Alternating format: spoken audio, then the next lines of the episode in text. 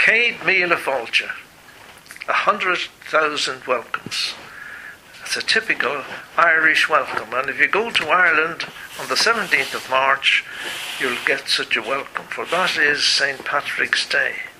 St. Patrick's Day is celebrated not only in Ireland, but throughout the whole world, and not just by the Irish. So many legends have grown up around Patrick. No, Patrick never chased the snakes out of Ireland. Nor do we really know whether he used the shamrock to teach converts about the Trinity. But what we do know about St. Patrick is far more interesting than many of the legends that grew up around him. However, in order to separate truth from fiction, we must turn to his two writings Letter to Coroticus and Confessions. This would appear to be the logical way to obtain reliable information about what he believed and what he preached as he travelled throughout his adopted land.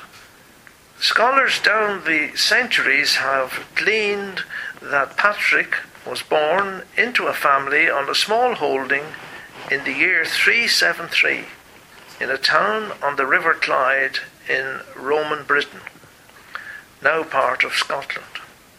Although we may not know for certain where he was born, there can be no doubt that he was born again in Ireland. While in his teens, Patrick was kidnapped in a raid and transported to Ireland, where he was enslaved to a local warlord and worked as a herder of cattle close to Slemish Mountain near Ballymena in mid Antrim, a part of Ireland we know very well, Slemish Mountain. This episode in his life is a classic example of out of bad comes good. For Patrick underwent the greatest blessing anyone can experience the conversion of his soul. Although Patrick was brought up to be familiar with the ways of the Lord, he was not religious as a youth. He says, I knew not the true God, and I was carried into captivity into Ireland. And there the Lord opened the sense of my unbelief, that even though late, I should remember my sins and be converted with my whole heart unto the Lord my God. It was during the time of his captivity that he turned from his careless ways and came to a saving knowledge of Jesus Christ. He was convicted that he was a sinner. In his own words, he said, Before I was humbled, I was like a stone lying in deep mire. And he that is mighty came and in his mercy raised me up, and indeed lifted me high up and placed me on top of the wall.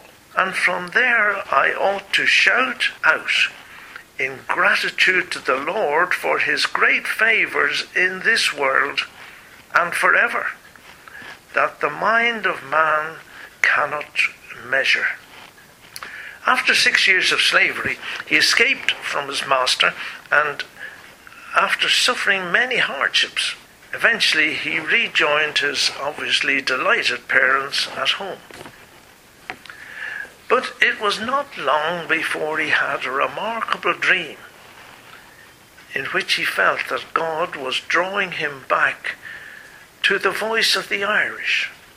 He records, I saw a man whose name was Victoricus, coming as if from Ireland with innumerable letters. He gave me one of them, and I read the beginning of the letter The Voice of the Irish. And as I was reading the beginning of the letter, I seemed at that moment to hear the voice of those who were beside the forest of Foclut, which is near the western sea. And they were crying as if with one voice We beg you, holy youth, that you shall come and shall walk again among us. And I was so stung intensely in my heart, so that I could read no more. And thus I awoke. Thanks be to God, because after so many years the Lord bestowed on them according to their cry. He returned to Ireland in 406 AD, but this time as a missionary. And so it was that for the entire remainder of his days, he seems to have spent his time in travelling throughout the whole country, teaching from the Bible only, holding evangelical meetings, preaching that Christ is all and in all. Now, tradition says that Patrick, while preaching to the Ard Righ, that's the High King at Tara in County Meath, used the three leaf shamrock to illustrate the mysterious doctrine of the Trinity. This story may well be true. And so the shamrock remains the emblem of Ireland all over the world.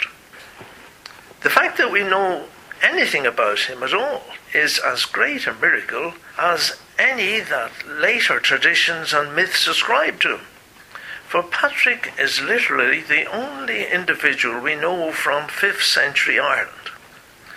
Not only do no other written records from Britain or Ireland exist from that century, but there are simply no written records at all from Ireland prior to his.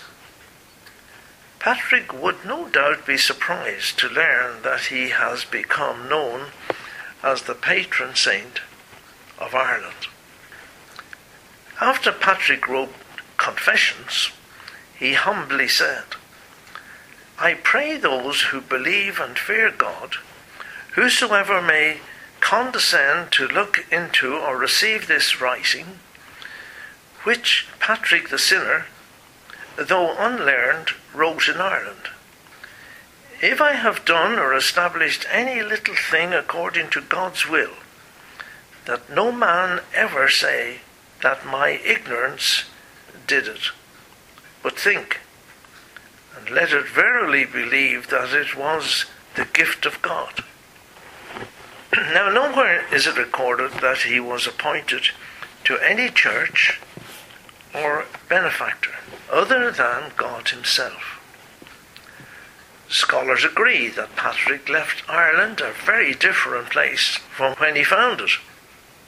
Druidism had received its death blow, and in the short space of one lifetime, Christianity had been established on a firm basis. In the Dark Ages, when the lights went out all over Europe. A candle still burned in Ireland. That light had been left by Patrick. Over the course of 60 years, Patrick traversed the length and breadth of Ireland preaching the gospel. And like the examples of Timothy and Titus before him, he likewise appointed elders and established churches. It has been reckoned that at the end of his days there were 365 churches across the island. These were founded, as were the churches in biblical times, with the people being served by spiritual pastors or elders. The authority of the pastor was one of service rather than lording it over the people. It was just like the system which was established in the pages of Scripture. And likewise, the monasteries set up by Patrick were totally unlike the monasteries that were established under the Church of Rome. Richard Bennett, and I recommend his site, it's www.bereanbeacon.org. B E R E A N B E A C O N dot org.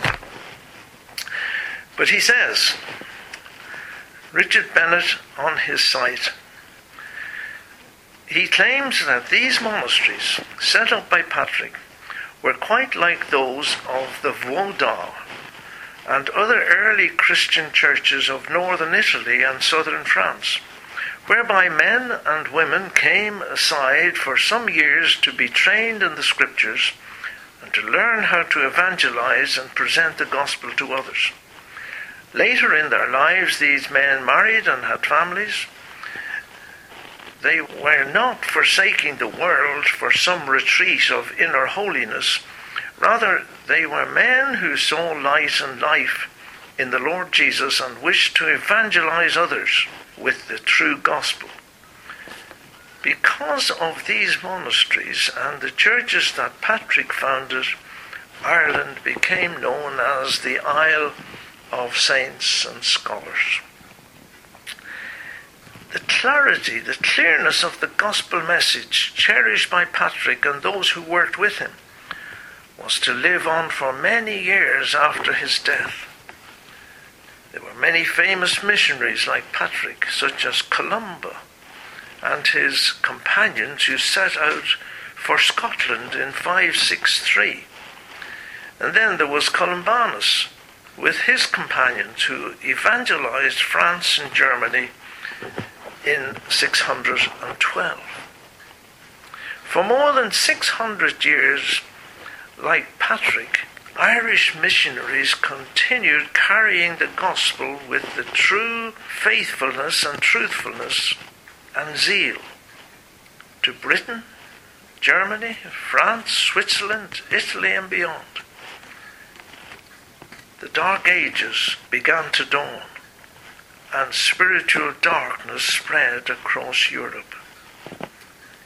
In the ninth and tenth centuries, the Roman Church gained rulership through intrigue and persecution soon holding more of Europe in her grip.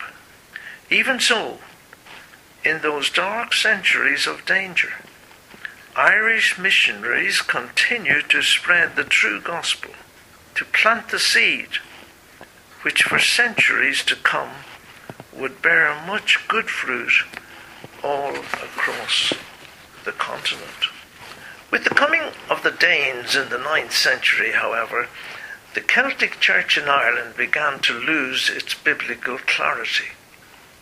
Further, Papal Rome began to unleash military power to bring Ireland under her control. This began with the decree of Pope Adrian IV. Now, he's an in- interesting chap. He was born Nicholas Breakspear, and he was Pope from 1154 to 1159 and he's the only Englishman who has occupied the papal chair, as they talk about. Well, the decree of Adrian IV was issued to King Henry II of England in 1155.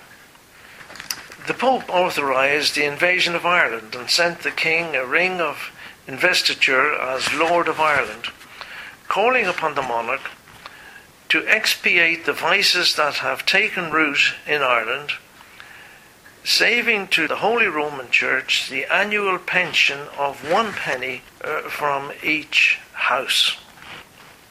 King Henry carried out the designs of the papacy in 1171 and with a strong military force subdued the whole of the Irish nation. He received from every archbishop and bishop of the synod in Cashel in 1172 charters whereby they confirmed the kingdom of Ireland to him and his heirs. The king then sent a transcript of these charters to Pope Alexander III, who, according to the letters of the archbishops and bishops, was extremely gratified by the extension of his dominion, and in 1172 issued a papal bull confirming the papal decree of Pope Adrian. Further rulings were sent from Rome to Henry II, the princes and nobles of Ireland, and to the bishops of Ireland in order to establish hierarchy over the people and pastors, thus enforcing the subservience of both Ireland and England to the papal throne. Here's an interesting thing that Patrick said in relation to this type of takeover. Patrick's testimony was, I am imperfect in many things. Nevertheless, I want my brethren and kinsfolk to know my nature so that they may be able to perceive my soul's desire. I am not ignorant of what is said of my Lord in the Psalms. You destroy those who speak a lie, and a lying mouth deals death to the soul. Likewise, the Lord says in the Gospels, In the day of judgment, men shall render an account for every idle word they utter. So it is that I should fear mightily, with terror and trembling, this judgment on the day when no man shall be able to steal away or hide. He said that in his confessions, the confession of Patrick. Patrick has been described as a good man, full of faith and of the Holy Ghost. And here were verses that Patrick would have preached. Jesus said, I am the way, the truth, and the life. No man cometh unto the Father but by me. John 14, verse 6. For God so loved the world that he gave his only begotten Son, that whosoever believeth in him should not perish, but have everlasting life. John 3, verse 16. And Jesus, as he spoke to Nicodemus, Verily, verily, I say unto thee, except a man be born again, he cannot see the kingdom of God. John 3, verse 3. May I wish you a very happy St. Patrick's Day.